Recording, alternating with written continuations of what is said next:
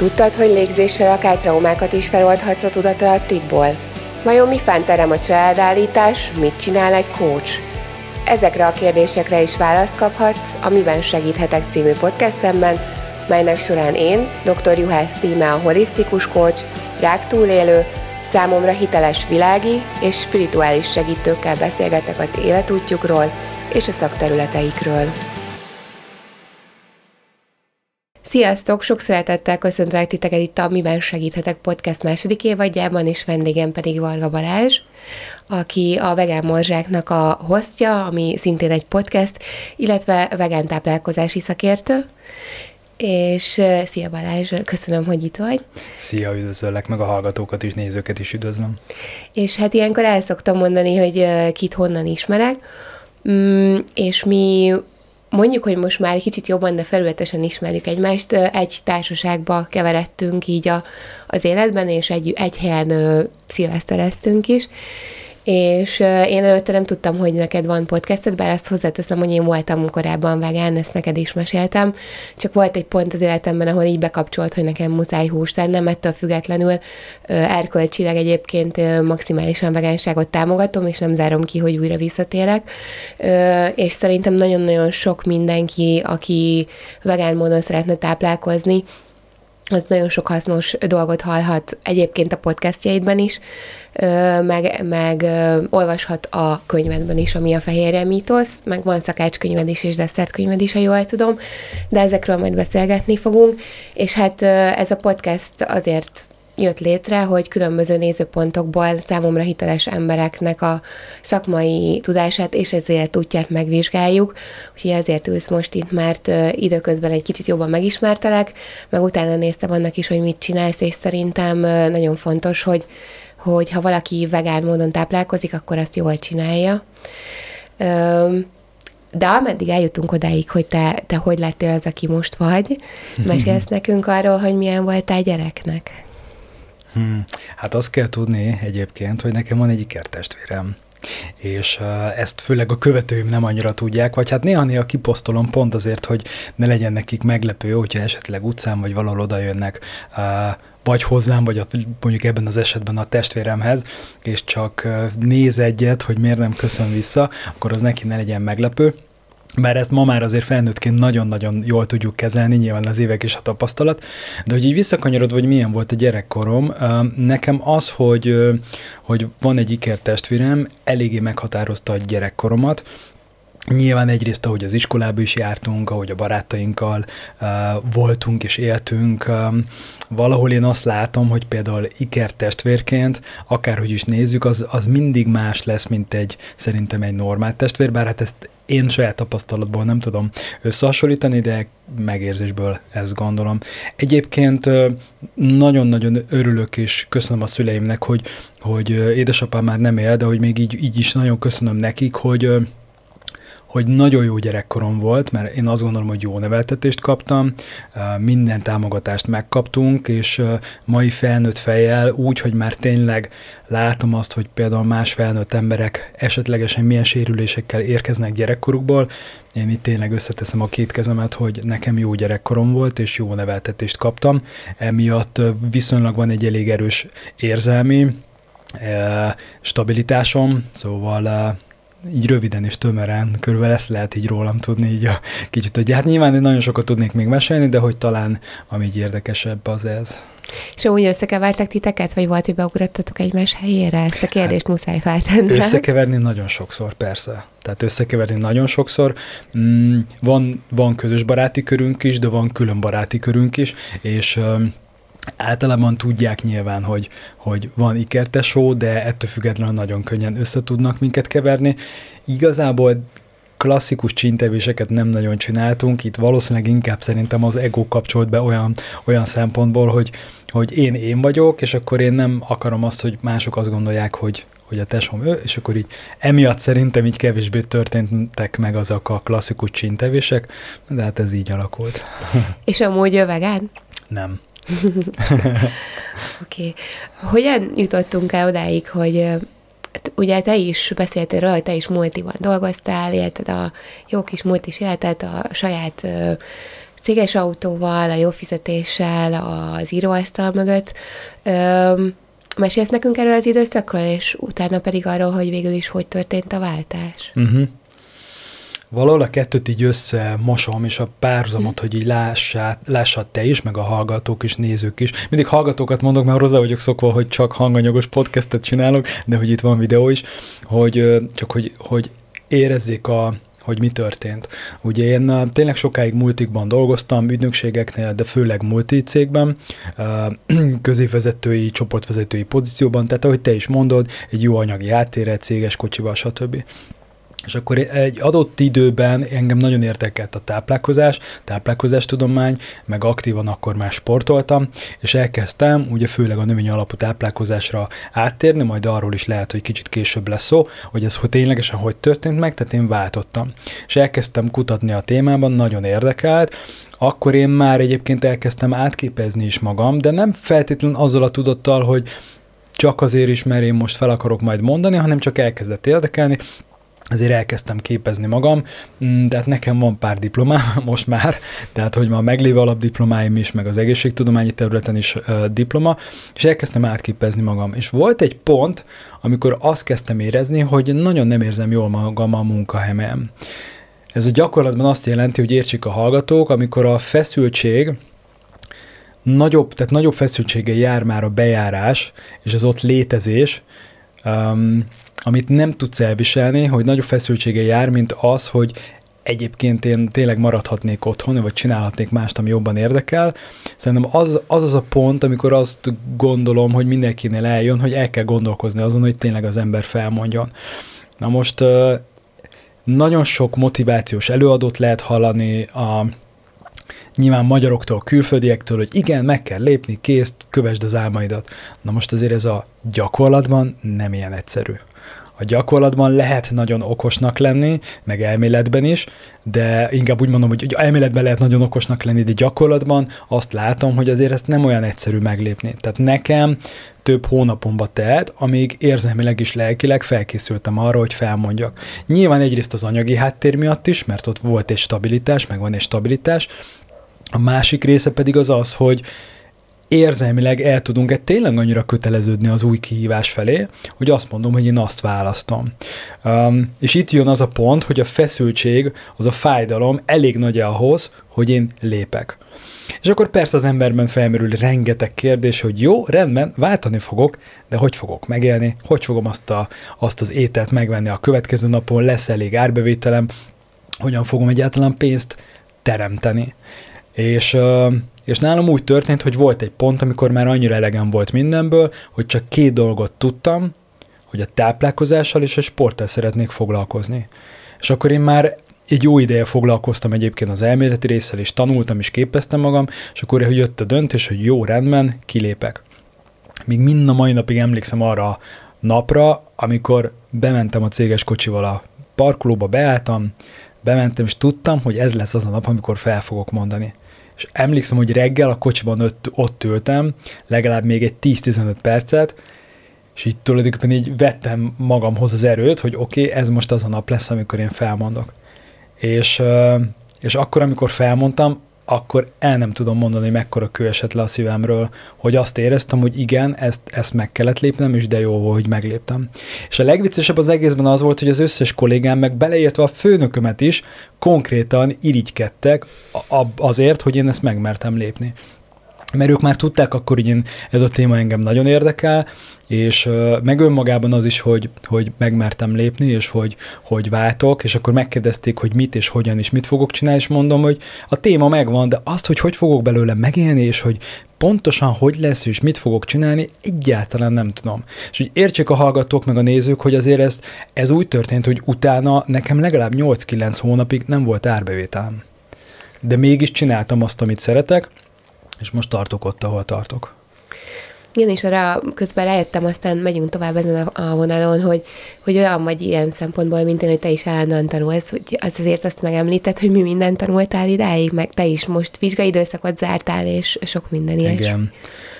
Hát ugye nekem az alap, alap, alapszakom, vagy az alap végzettségem, én tanár, ilyen mérnök tanári vonalon tanultam, majd utána én elvégeztem az egészségtudományú karon, ilyen népegészségügyi területen, egészségfejlesztési területen tanultam, meg egyébként végeztem egyetemi posztgraduális képzéseket is még pluszban táplálkozástudományi területen, tehát pont azért, hogy magát az egészségfejlesztést és meg a táplálkozás tudományi területet is lefedjem. Én én azt gondolom, hogy ebben a szakmában azért az fontos, hogy, hogy legyen egy, egy diploma is ehhez. Egyrészt a hitelesség miatt is, meg tényleg az, azért ad egy olyan keretet, amivel, amivel a szakmán belül és az emberekkel tudunk hitelesen foglalkozni, az egy másik kérdés, hogy a tényleges oktatási anyag, amit kaptunk, az egyébként a gyakorlatban mennyire alkalmazható, az egy másik kérdés, azt most ne boncolgassuk, de hogy ettől függetlenül én fontosnak tartom ezt, hogy ez meglegyen. Úgyhogy már ilyen szempontból jó néhány papír van, ami, ami így a, ezekhez a szakmákhoz kapcsolódik. És gondolom nem fogad még itt befejezni. Um, miért pont a növényi alapú táplálkozás lett végül az, az irány, mert ugye mondtad, hogy érdekel a táplálkozás, érdekel a sport, de hogy ami, ami mellett illetetted a voksodat annó. Megnéztem egy videót, még emlékszem, hogy Anna szerintem az Exem mutatta meg nekem, a Geri Jorosovszkinak a legjobb beszéd, amit valaha hallottál című ilyen kis videó, kis, kis filmecske, lehet, hogy ezt sokan már ismerik, Geri Jorosovszki egy, egy állatvédő aktivista, publicista, és egy amerikai egyetemen ad elő a növény alapú táplálkozásról, vegánságról. Nagyon pragmatikusan és jól összeszedetten beszél, nekem nagyon tetszett emiatt, és ebben a videóban ő nem csak az állatvédelemről beszélt, hanem a táplálkozástudományról, meg az egészségügyi aspektusról. És akkor én amikor megnéztem a videót, akkor tényleg így vakartam a fejemet, hogy, hogy volt teljesen az eddigi tudásomat teljesen megfordította, a fejet tetejére állította, és akkor én elkezdtem utána nézni, annak idején sokkal inkább angol nyelvű cikkeket lehetett olvasni és szakirodalmat, azokat elkezdtem bújni, és rájöttem arra, hogy, hogy valójában a növényi táplálkozás alapjait bizonyító evidenciák nagyon erősek, és sokkal erősebbek, mint más táplálkozástudományi területre vonatkozólag, és valahol nekem ez, tehát ez győzött meg az én földhöz ragadt, ha már ugye mérnöki vonalon is tanultam, és ugye nyilván utána az egészségtudomány akár úgy is nézzük, az, egy, az is egy földhöz ragadtabb tudomány, mind a két területen, amiket tanultam, és azzal, hogy én láttam, hogy ennek erős az evidenciája, és nem csak finoman szólva mondjuk nem egy, nem egy, egy ilyen blogon, vagy egyéb olyan ponyva újságban olvasott cikkekre alapoznak, hogy miért jó a növény alapú táplálkozás, amely komoly evidenciákra épül.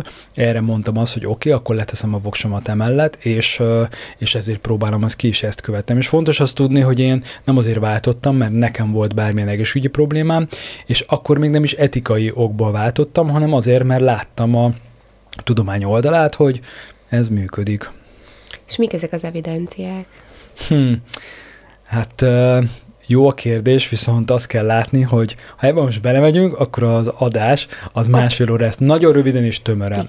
Ugye az evidenciák az egészségtudományban úgy néz ki, hogy az evidencia alapú orvostudomány az egy evidencia piramisra épül, ha most ha most hivatkozásokra akarunk gondolni. Az azt jelenti, csak mondok egy példát, hogy arra, hogy én populációs szinten vagy egyéni szinten kimerjem azt mondani, hogy bizonyos táplálkozási típus, vagy élelmiszercsoport, vagy bármi, lehet akár gyógyszer is, egészséges vagy sem, vagy hatékony, az mindig okokozati összefüggésekre építik. És az evidenciákat, azokat az evidencia piramis meghatározza, hogy mennyire erős az evidencia. Most mondok egy példát, a legalsó az, hogy a szomszéd néni azt mondja, hogy egyéb paradicsomot, mert az egészséges. Mondjuk mint tudom, egy középső szint, az mondjuk már az, amikor az orvos azt mondja, hogy látott öt esetet, és ő az alapján meghatároz valamit. Egyébként például a, annó nagyon régen a HIV fertőzést egyébként így vették észre, hogy orvosok esetsorozatokat vettek észre bizonyos pacienseknél, majd az esetsorozatokból csináltak egy magasabb szintű publikációt, és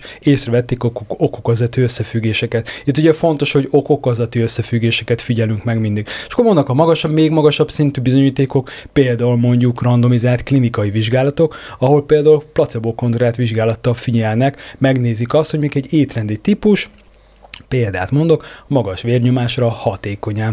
És akkor erre csinálnak egy klinikai vizsgálatot, vagy mondjuk a legtetején ugye ott vannak a metanalízisek, meg a szisztematikus áttekintések. Tehát ugye az evidenciák ezt jelentik, ezek az egészségtudományban nagyon jól kontrollált és szabályozott vizsgálatok. Ezekre, ezek alapján, ha végigmegy az evidencia piramisán egy vizsgálat, és okokozati összefüggéssel valamit meg tudunk állapítani, azt jellemzően, ha már a legvégén van, na ott van az a pont, ugye az evidencia alapú orvoslás, hogyha elég erős bizonyíték van arra, hogy valami hatékony, azt megfogják, és beemelik a klinikumba. Akár a műtéteknél, akár a házi orvosi praxisokban, egyebek. Na most azt kell látni, hogy a növényi alapú táplálkozás kapcsán, hogy az egészséges, bizonyos krónikus betegségekre hatékony, ebben a piramisban tonna számnyi publikáció van, de magas szintű is, nagyon magas szintű publikációk. És ilyeneket, ilyen szintű publikációkat nem akarok direkt most nagyon más táplálkozási irányzatokat mondani, de kevésbé lehet ennyire erőseket látni, hogy a krónikus betegségekhez kapcsolódóan uh, milyen jó eredményeket lehet elérni. Úgyhogy igazából ezek azok az evidenciák, amik engem szintén elég erősen meggyőztek. És mondjuk randiztál húsevő nőkkel is, vagy lányokkal, vagy ez hogy néz ki? Kizáró ok, hogyha valaki húst teszik? Hát jó a kérdés. Um, régebben, régebben randiztam, és most sem feltétlen zárom ki. Nekem inkább az az elvem, hogy legyen nyitott arra, hogy hogy növényi alapú táplálkozás és vegetáriánus táplálkozás. Bár valójában azt gondolom, hogy ha valaki nagyon-nagyon húscentrikus és nem igazán tud lemondani a húsról, nálam ma már az kizárók. Ennek sok oka van. Uh, például az egyik ok, hogy nagyon pragmatikus leszek, és lehet, hogy ezen valaki meghökken, de én nem engedem, hogy mondjuk a konyhámban húst főzzöm semmilyen formában. Ezek annyira apróságok, hogy, hogy apróságnak tűnnek, de hogy valójában a gyakorlatban öm, okozhatnak a, a párnál szerintem feszültséget. Vagy az, hogy elmegyünk nyaralni, akkor ne az legyen a, a nyaralásnál egy feszültségpont, hogy ő el szeretne menni egy olyan étteremben, ahol közben meg mondjuk időhiány miatt meg mehetnénk máshova.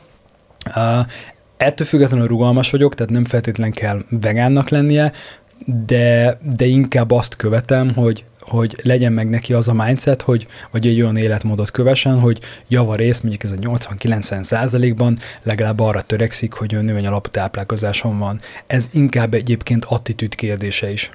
Tehát én azt gondolom, hogy itt nem, nem arra kell feltétlen gondolni, hogy állatvédelem vagy egyebek, hanem, hanem az attitűdje, az életmódhoz való hozzáállása. Igen, és nagyon sokat beszélsz arról, hogy a vegán vagy, vagy vegetáriánus, tehát a növényi alapú táplálkozás lehet nagyon ö, egészségtelen is, hogyha valaki ezt rosszul csinálja, tehát sokkal egészségtelen, mint mondjuk ö, ebben az esetben, ha abban a szempontból nézzük egy húsevés. Ö, beszélsz arról, hogy ö, mi az, ami ilyen, mi, mik azok a tipikus hibák, amiket el szoktak követni az emberek, amikor azt gondolják, hogy nagyon jól táplálkoznak növényi alapú étrend alapján? Uh-huh. Ezt örülök nagyon, hogy felteted ezt a kérdést, mert, mert valójában a növényi alapú táplálkozást sokan kritizálják, hogy nem jó és nem egészséges, és valójában egyébként van alapja. De ez nem azt jelenti, hogy egyébként, ha jól csináljuk a növényi alapú táplálkozást, nem lenne jó, de van alapja. Jó néhány alapnak mondható kutatás az egy régebbi úgynevezett Epic Oxford kutatásra épül. Ez azért egy érdekes dolog, mert sokszor a kutatásokat úgy csinálják, hogy csinálnak egy nagyobb kohorsz kutatást, ami mondjuk lehet, hogy 10-15 éven, éves időtávot vesz figyelembe, és nagyon sok embert belevesznek, majd utána ennek a kohorsz kutatásnak van eredménye. És akkor olyankor azt csinálják, hogy van ez a kohorsz kutatás, és rátesznek úgymond még egy réteget, még egy réteget, különböző kutatók, akik azon adatokból dolgozik. És nagyon érdekes, hogy pár olyan kutatás megjelent, ami például az Epic Oxford kohorsz kutatásra épült, és azt hozták ki bizonyos szempontból, hogy így vagy úgy, de mondjuk a növény alapú táplálkozás ezért vagy azért nem annyira egészséges. Na most azt kell tudni, hogy az Epic Oxford kutatást azt régebben végezték, akkor, amikor igazából az emberek még annyira nem tudták, hogy hogy kell a növény alapú táplálkozást összeállítani. Ez jól bizonyítja azt, azt is, hogy az Epic Oxford kutatásban, amikor a rost tartalom, az ét, étrendi, napi étrendi vagy heti étrendi bevételnél a rost mennyiségét figyelték, akkor az nagyon alacsony volt. Tehát ez a tésd azt, hogy mondjuk egy 10-20 gram per nap mondjuk, ami relatív alacsony, lehet, hogy egy vegyes étrendben az még egy viszonylag normásnak tűnik, de egy növény alapú táplálkozásban, ha azt valaki jól csinálja, az nagyon alacsony. Tehát alsó hangon egy 30-40 gramnak minimum kellene lennie, ha valaki jól csinálja a növény alapú táplálkozást. Ergo ez azt jelenti, csak hogy miért húzom ennyire hosszan, mert hogy a mert hogyha valaki alacsony rostartalmú étkezést folytat, akkor az valószínűleg nem csinálja jól a növény alapú táplálkozást. És sok kutatás ezt hozta példaként, hogy ezért nem egészséges a növény alapú táplálkozás. De valójában igaz is, mert hogyha valaki nem a teljes értékű növény alapú táplálkozást követi, vagy nem eszik elég változatosan, vagy például nagyon sok feldolgozott élelmiszer teszik.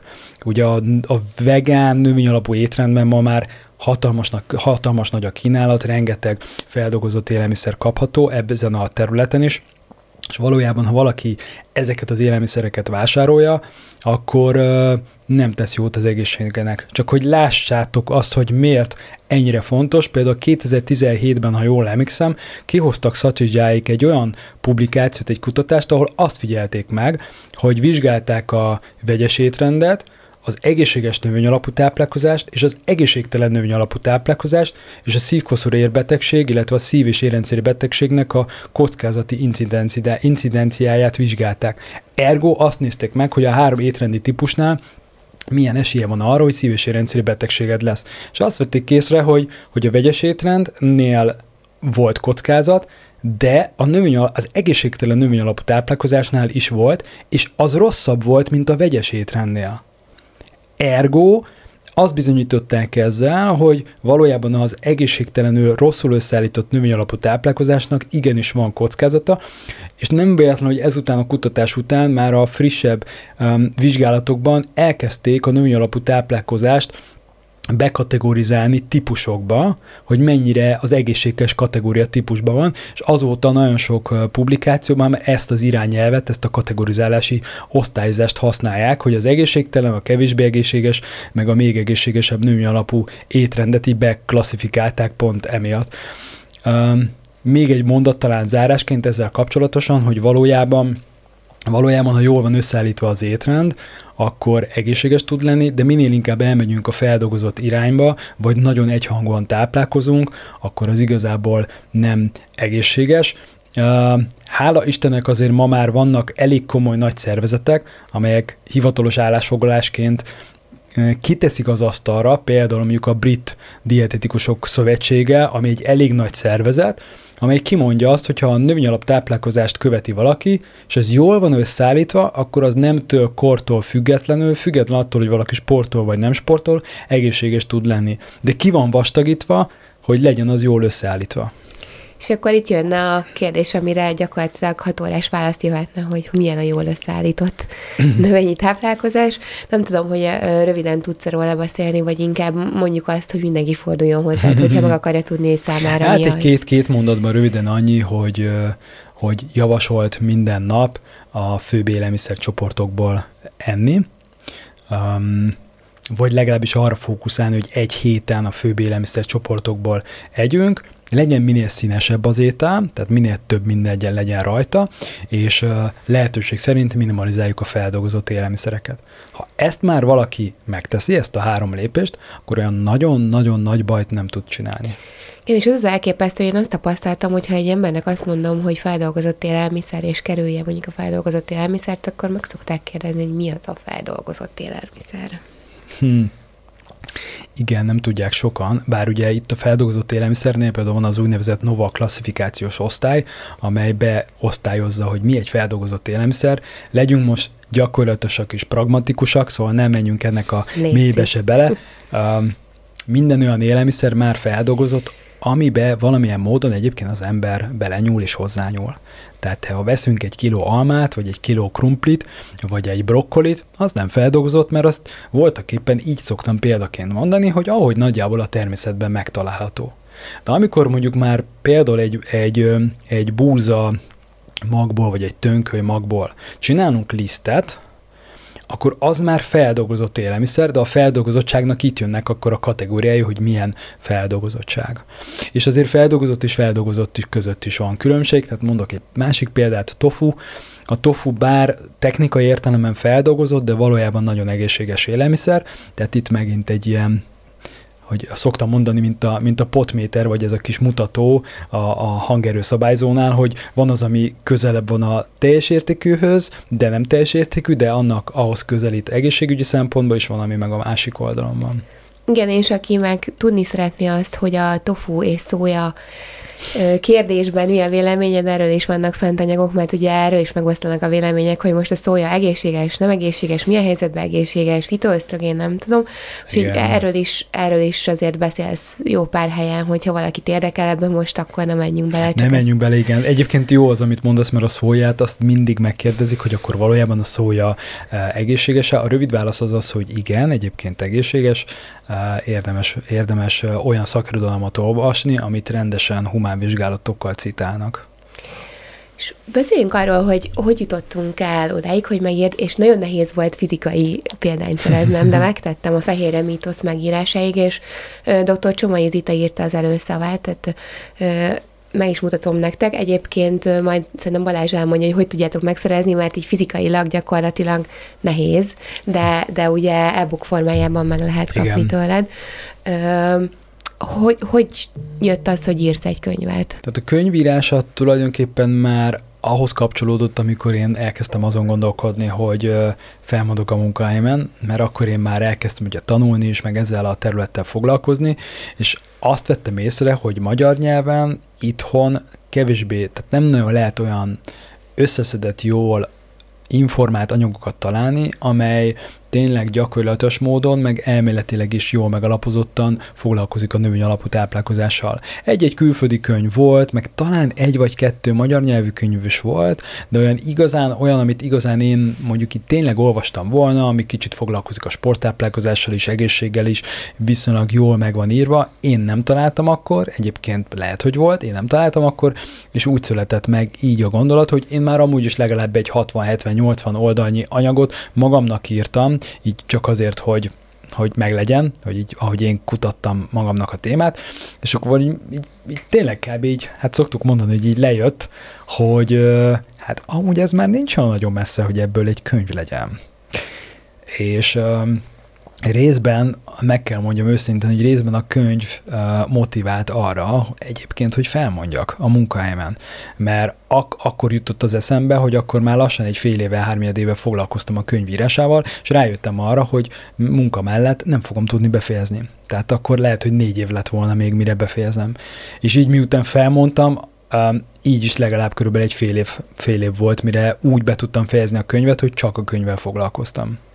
És gondoltad volna, hogy ekkora sikere lesz, vagy reménykedtél benne, vagy csak...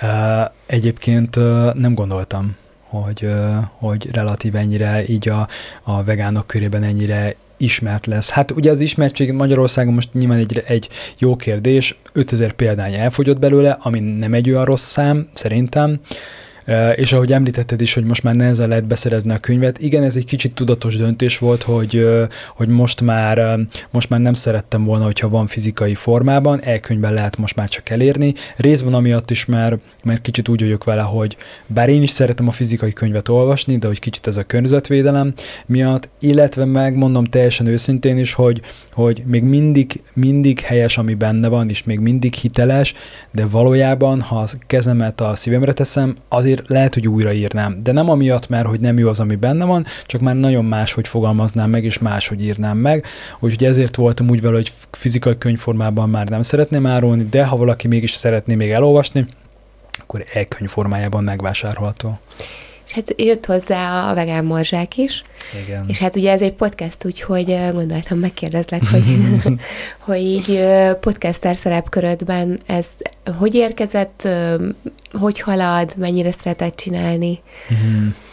Nagyon szeretem. Nekem igazából a podcast egy abszolút uh, hobbi projekt, tehát teljesen mondhatnám non-profit alapú, tehát hogy a, a podcastnél nincs semmi olyan pénz, árbevétel, stb. Tehát abszolút non-profit alapú, de pont emiatt is nem annyira nagyon rendszeres, tehát körülbelül talán már három éve működik a podcast, és most tartunk körülbelül a 40. adásnál, ha jól emlékszem.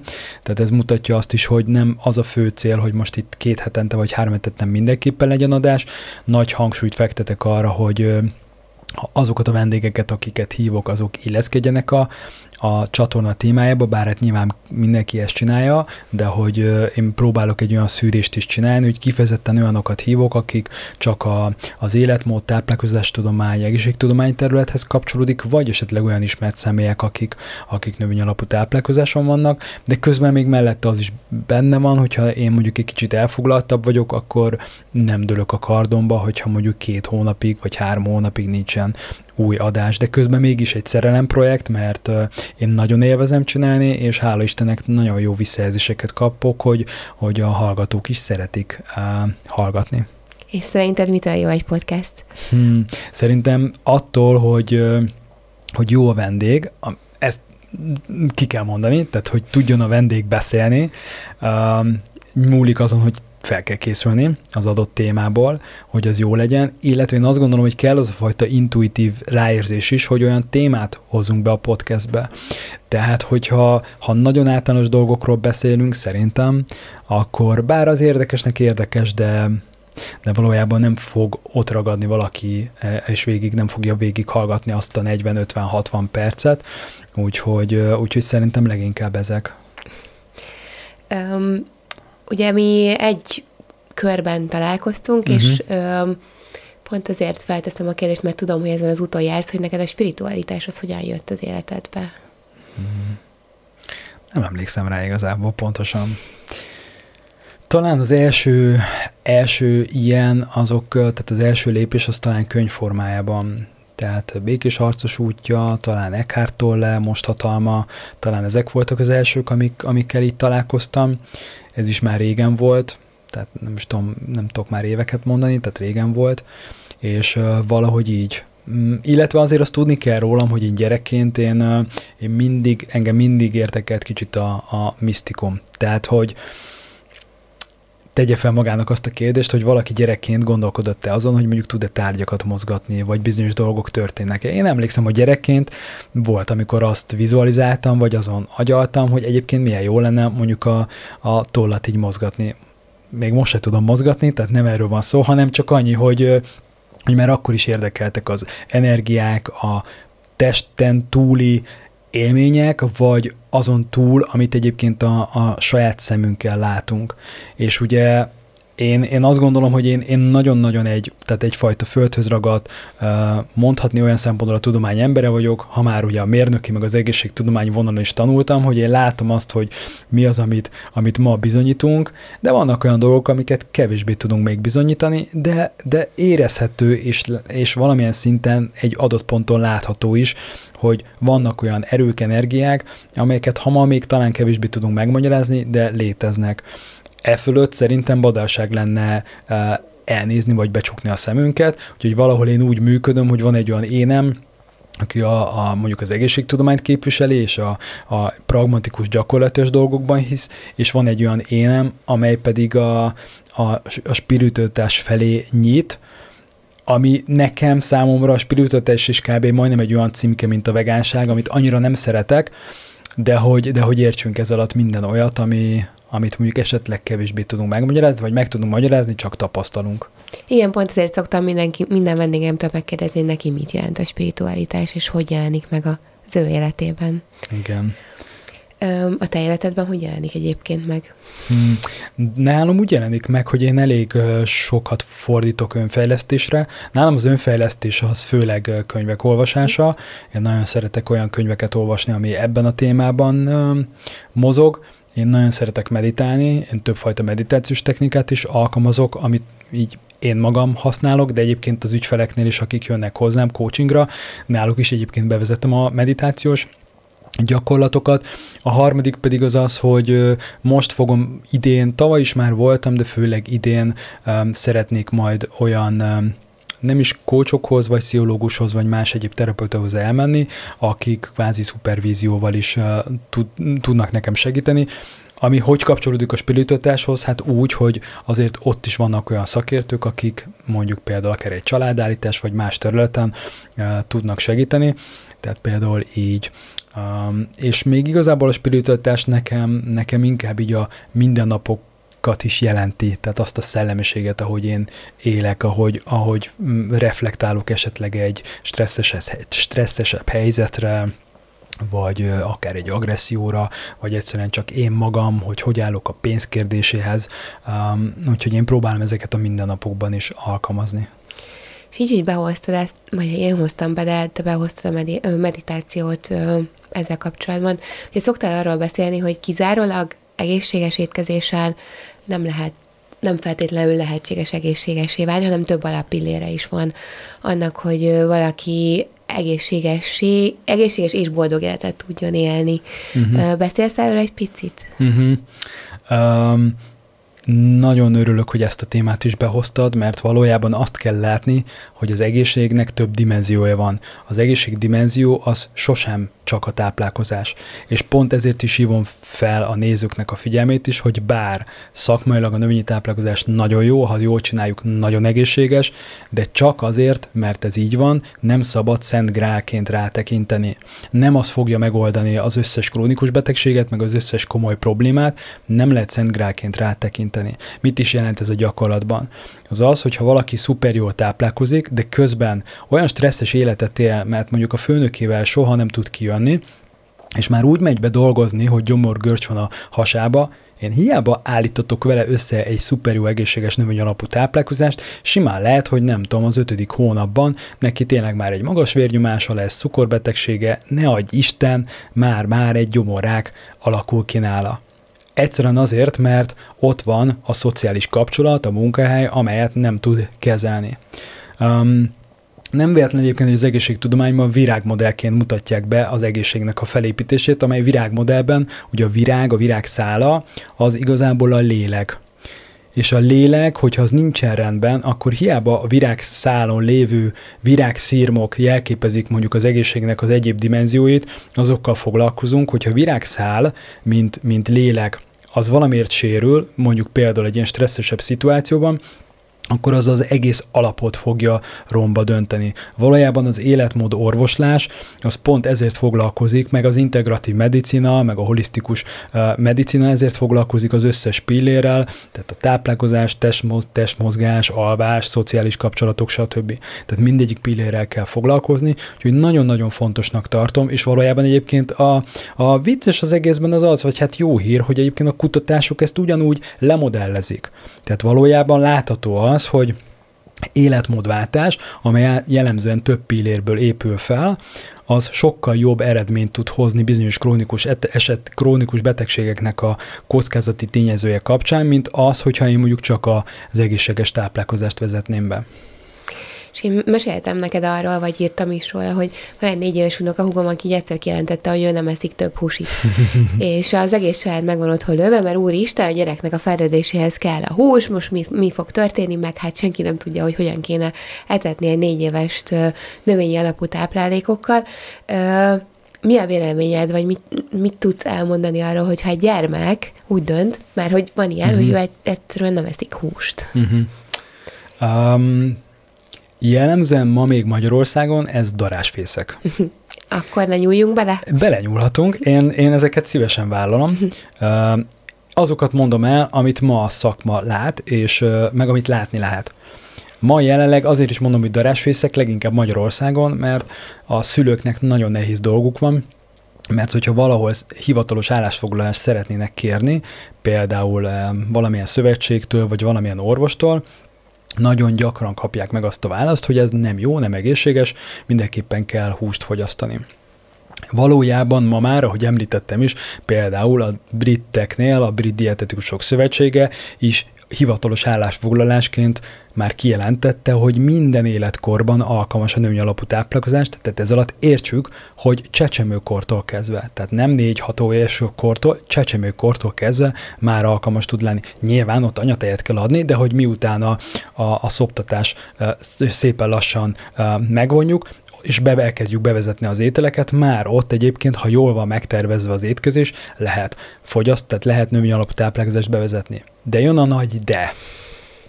A helyzet az az, hogy gondoljunk bele, hogy egy átlag felnőtt ember még a saját étrendjét sem tudja sokszor rendesen összetenni. Nem, hogy növény alapú táplálkozást tegyen össze rendesen.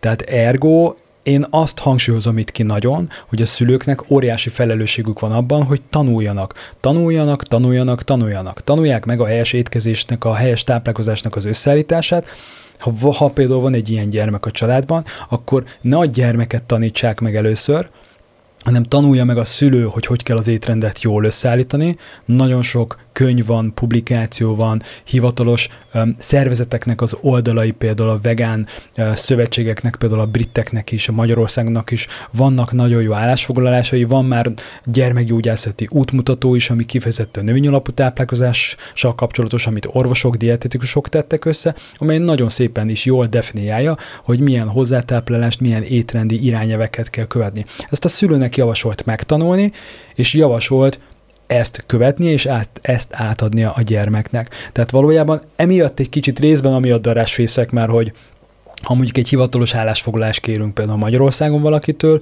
ő valószínűleg, valószínűleg azt fogják mondani, hogy nem egészséges, de a nemzetközi irányelvek szerint lehet folytatni, és akkor a második része pedig az az, hogy muszáj megtanulni, hogy hogy kell azt az étrendet összeállítani.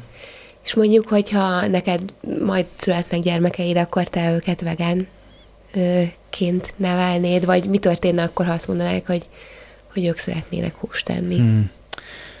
Én valószínűleg vegánként nevelném őket, viszont meg fogom adni nekik a szabadságot.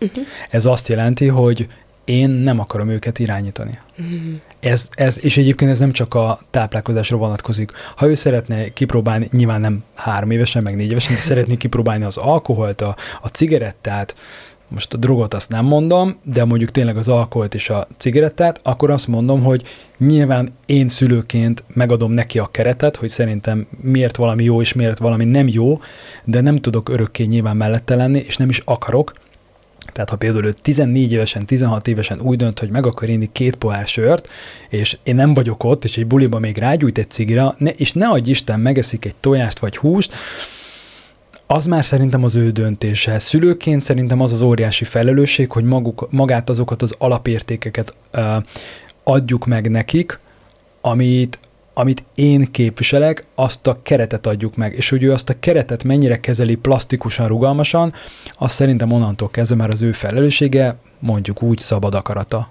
Igen, és azt is szoktuk mondani, hogy egy gyermek mintából tanul, nem pedig szavakból, tehát teljesen mm. mindegy, hogy mit mondunk neki, hogyha az ellenkezőjét látja. Igen. De hogyha meg azt látja, hogy valaki mondjuk vegán táplálkozással is nagyon jól el van, akkor egyébként többnyire nagy valószínűséggel Igen. Ő, is látni fogja legalább az alapokat, hogyha ha ezt szeretné, hogyan kell jól csinálni. Mm. Igen.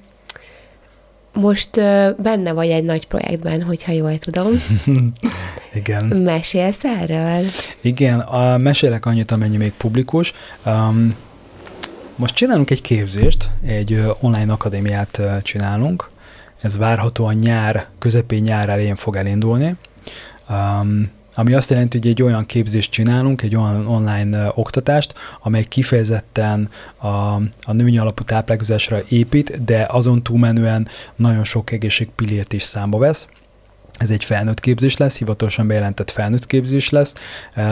Főként leginkább egyébként szakértőknek készül. Ez egyébként a, az egész a szakmámból, amit, amióta én most az egészségtudományi területen vagyok, nekem ez egy misszióm, egy, egy, egy küldetésem az, hogy, hogy az egészségtudományi területen dolgozó embereket is ezen a e, úgymond területen, úgy, mint növényalapú táplálkozás, képezzük, vagy adjunk át információt, mert ebben azért látok elég erős hiányosságot. Kint külföldön nagyon sok olyan képzés már van, ami kifejezetten azt adja, mondjuk egy ilyen orvosnak vagy dietetikusnak, hogy például hogy kell növény alapú táplálkozást jól csinálni. Itthon Magyarországon nincs ilyen. Tehát vannak olyan képzések, amelyek amik növényalap táplálkozással foglalkoznak, de azok nem olyan mélységűek egyébként, illetve nem kifejezetten szakértőknek szólnak. A mi képzésünk az olyan lesz, hogy kifejezetten szakértőknek szól, de egyébként magánszemélyek is majd elvégezhetik. Tehát ez alatt azt kell érteni a hallgatóknak, hogy orvosok, dietetikusok, egészségtudományi területen dolgozóknak van kifejezetten, de lesz egy olyan része is, amit magánszemélyek is elvégezhetnek, és ez alatt azt értem, hogy a szakértők azok nem csak a felnőtt oktatási papírt kapják majd meg, hanem kreditpontos képzés is lesz, tehát továbbképző kreditpontokat is fognak kapni az orvosok. Tehát ez alatt azt értjük, hogy ez a képzésnek a színvonal nagyon magas, lesz pont emiatt, illetve azt kell tudni, hogy ez egy, ha minden jól megy, most már sinem van, ez egy nemzetközileg akreditált képzés is lesz, úgyhogy, úgyhogy én nagyon várom, hogy már elinduljon. Mm, röviden most ez az, amit így megosztanék, illetve még talán annyit, hogyha egy nagyon pici önpromó belefér, hogy én jelenleg ilyen széles spektrumú magyar nyelvű képzést ezen a területen itt Magyarországon még nem láttam. Tehát ebben egy viszonylag elég erős újdonság lesz. Igen, és függetlenül attól, hogy én most épp eszek húst, egyébként engem ez már előre nagyon érdekel, uh-huh. több abból kifolyólag is. Um, rengeteg dolgot felsoroltál, amit csinálsz. Hogy néz ki egy napod, vagy egy heted? Hmm. Hát ugye én vállalkozóként dolgozom, tehát valójában ugye én osztom be az időmet, most főként a napjaimnak a 60-70 százalékát azt ezen az új projekt projekten fordítom, vagy új projekttel dolgozom, tehát az akadémiával. A maradék mondjuk ilyen, ilyen kb. 20%-ot azt főleg az ügyfeleimmel dolgozom. Ugye én alapvetően mm, coachingnak hívom, de alapvetően ez egy egészségfejlesztői egyéni mentor program, ahol dolgozom ügyfelekkel, ezek egy két-három hónapos folyamatok, a maradék 20%-ot ez a, a, a klienseimmel, ügyfeleimmel töltöm, és akkor a maradék 5-10 százalék meg mondhatnám azok a hobbi projektek, mint például a podcast, vagy a cikkreferátum, például a kollégákat szakmai cikkreferátumokat írunk, vagy, vagy úgy mm, ingyenes posztokat csinálunk Instagramra, Facebookra, és akkor azokkal uh, töltöm a maradék időmet. És azt is mondtad, hogy a sport nagyon fontos az életedben. Most mit sportolsz?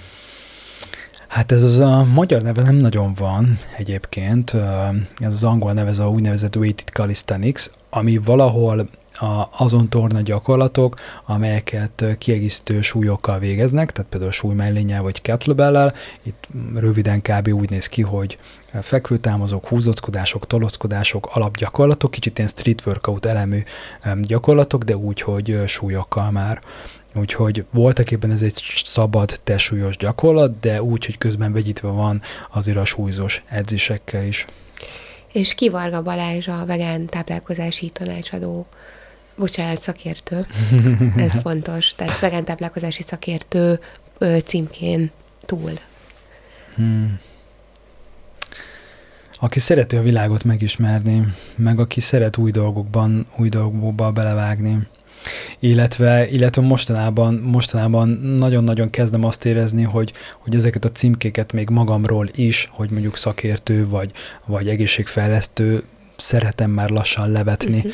Kell valahol egyébként, persze kell valahol ezeket a neveket, már hogy az embernek van egy, egy X diplomája, olyan diplomája, olyan tevékenységgel végez, de valahol én kezdem azt érezni, hogy, hogy már így sem szerettem hívni magam. Nem azért, tehát most lehet, hogy furának tűnik, de hogy azért nem szeretem már lassan így sem hívni magam, mert valahol egyre jobban érzem azt, hogy, hogy mi emberek annyira komplexek vagyunk, hogy valójában kicsit így, kicsit beskatujázva érzem magam ilyenkor. Um, én valahol egy, egy, egy empatikus és, és empatikus, pragmatikus, jól gondolkodó embernek gondolom magam, tehát valójában a magánéletemben ugyanúgy tükröződik az a, az, az attitűdöm, amely egyébként a munkám során is. Um, sokan mondják egyébként, hogy, a, hogy bár mondjuk érdekes, mert amikor én mondjuk posztolok vagy élőzöm, akkor, és látnak ott engem az emberek, hogy én hogyan viselkedem, mondjuk egy élőben, akkor mindig így csodálkoznak azon, hogy egyébként valamiért kicsit úgy engem szigorúbbnak gondoltak, vagy gondolnak. Ez valószínűleg szerintem inkább amiatt van már, hogy így szakmai cikkeket, posztokat teszünk ki, és akkor az olyan az emberek fejében valahogy szerintem benne van, hogy hú, akkor biztos olyan nagyon komoly a Balázs, de hogy valójában azért bennem van ugyanaz a játékosság, az a, az a vidámság, az a, az a kalandkeresés, ami, ami valahol az életemet így végig kíséri. És hogy tudod magadat elképzelni 80 éves korodra? hát um, fiatalosan. Én szeretnék, szeretnék az az idős ember lenni, akire ha ránéznek, akkor azt mondják, hogy Úristen, te hogy lehetsz ennyi idős? Én szeretnék az az idős ember lenni, illetve szeretnék az az idős ember lenni, akire úgy néznek, hogy a jó értelemmel véve azért nem is a tisztelet szó, az most nyilván egy kicsit lehet, hogy tűnik, de hogy azért néznek fel, vagy tisztelnek, mert hogy van egy olyan életbölcsességem, amit tiszta szível át tudok adni másnak. Valójában szeretnék az az idős ember lenni, mint talán a, mint az indián törzsekben, vagy más ősi törzsekben, hogy azért tisztelték, meg tisztelik az időseket, nem csak önmagában azért, mert ő idős, hanem azért, mert egy olyan életbölcsességet ad át a fiatalabbaknak, amit, amit soha nem fog tudni a fiatal megkapni egy 20-30-40 évestől, mert egyszerűen nincs az a, az a tapasztalata. És ezt, ezt úgy átadva, hogy azon az életúton, ahogy én eljutottam oda, hogy 80 éves lettem, valójában a 80 éves koromban lévő tudásom, vagy az attitűdöm, az nem még egy 40 éves, tehát a 40 éves korombeli attitűdöt képviseli, hanem tényleg áttransformáltam magamat, átnyomtam magam a fokhagyma présen, és, és, és fejlődtem, és a szívásaimon tanultam, és, és az, hogy hogyan kell az élethez hozzáállni, és úgy ezt végigpréseltem magamon, és egy olyan 80 éves legyen, aki, aki az összes olyan szívást, jó dolgokat, pozitív dolgokat, rossz dolgokat át tudja adni egy fiatalabb generációnak. Én azt gondolom, hogy egy, egy idős embernek valahol szerintem ez lenne igazából a szerepe, de valójában nyilván a sok hozott trutyi miatt, szerintem nagyon sok ember, idős ember azért nem megy át ezen a folyamaton, és úgy lesz 70-80 éves, hogy még mindig rigolyás, és még mindig, mindig problémája van az élettel, de valójában szerintem akkor szép, ilyen értelemben egy ilyen, egy idősebb, bölcsebb ember, aki ezeken végigment, és ezt megdolgozta. Hát legyen így, azt kívánom neked, és hogyha valaki hozzád szeretne fordulni, akkor hol talál meg téged? A Balázs Vegán Sport néven, kb. ezen a néven mindenhol meg lehet találni, Instagramon, Facebookon, meg a, a weboldalamon is. És van bármi olyasmi, ami benned ragadt, nem kérdeztem meg, és elmondanád esetleg? Azt hiszem nincsen. Úgyhogy... Akkor ennek örülök.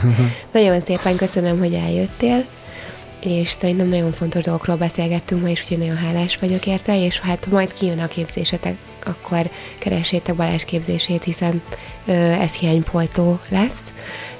Ez pedig a Miben Segíthetek Podcast második évadja volt. Nézzetek, hallgassatok minket minden második pénteken, Youtube-on és a nagy podcast megosztókon. Juhász Timi voltam, szép napot nektek, sziasztok, szia Balázs! Sziasztok!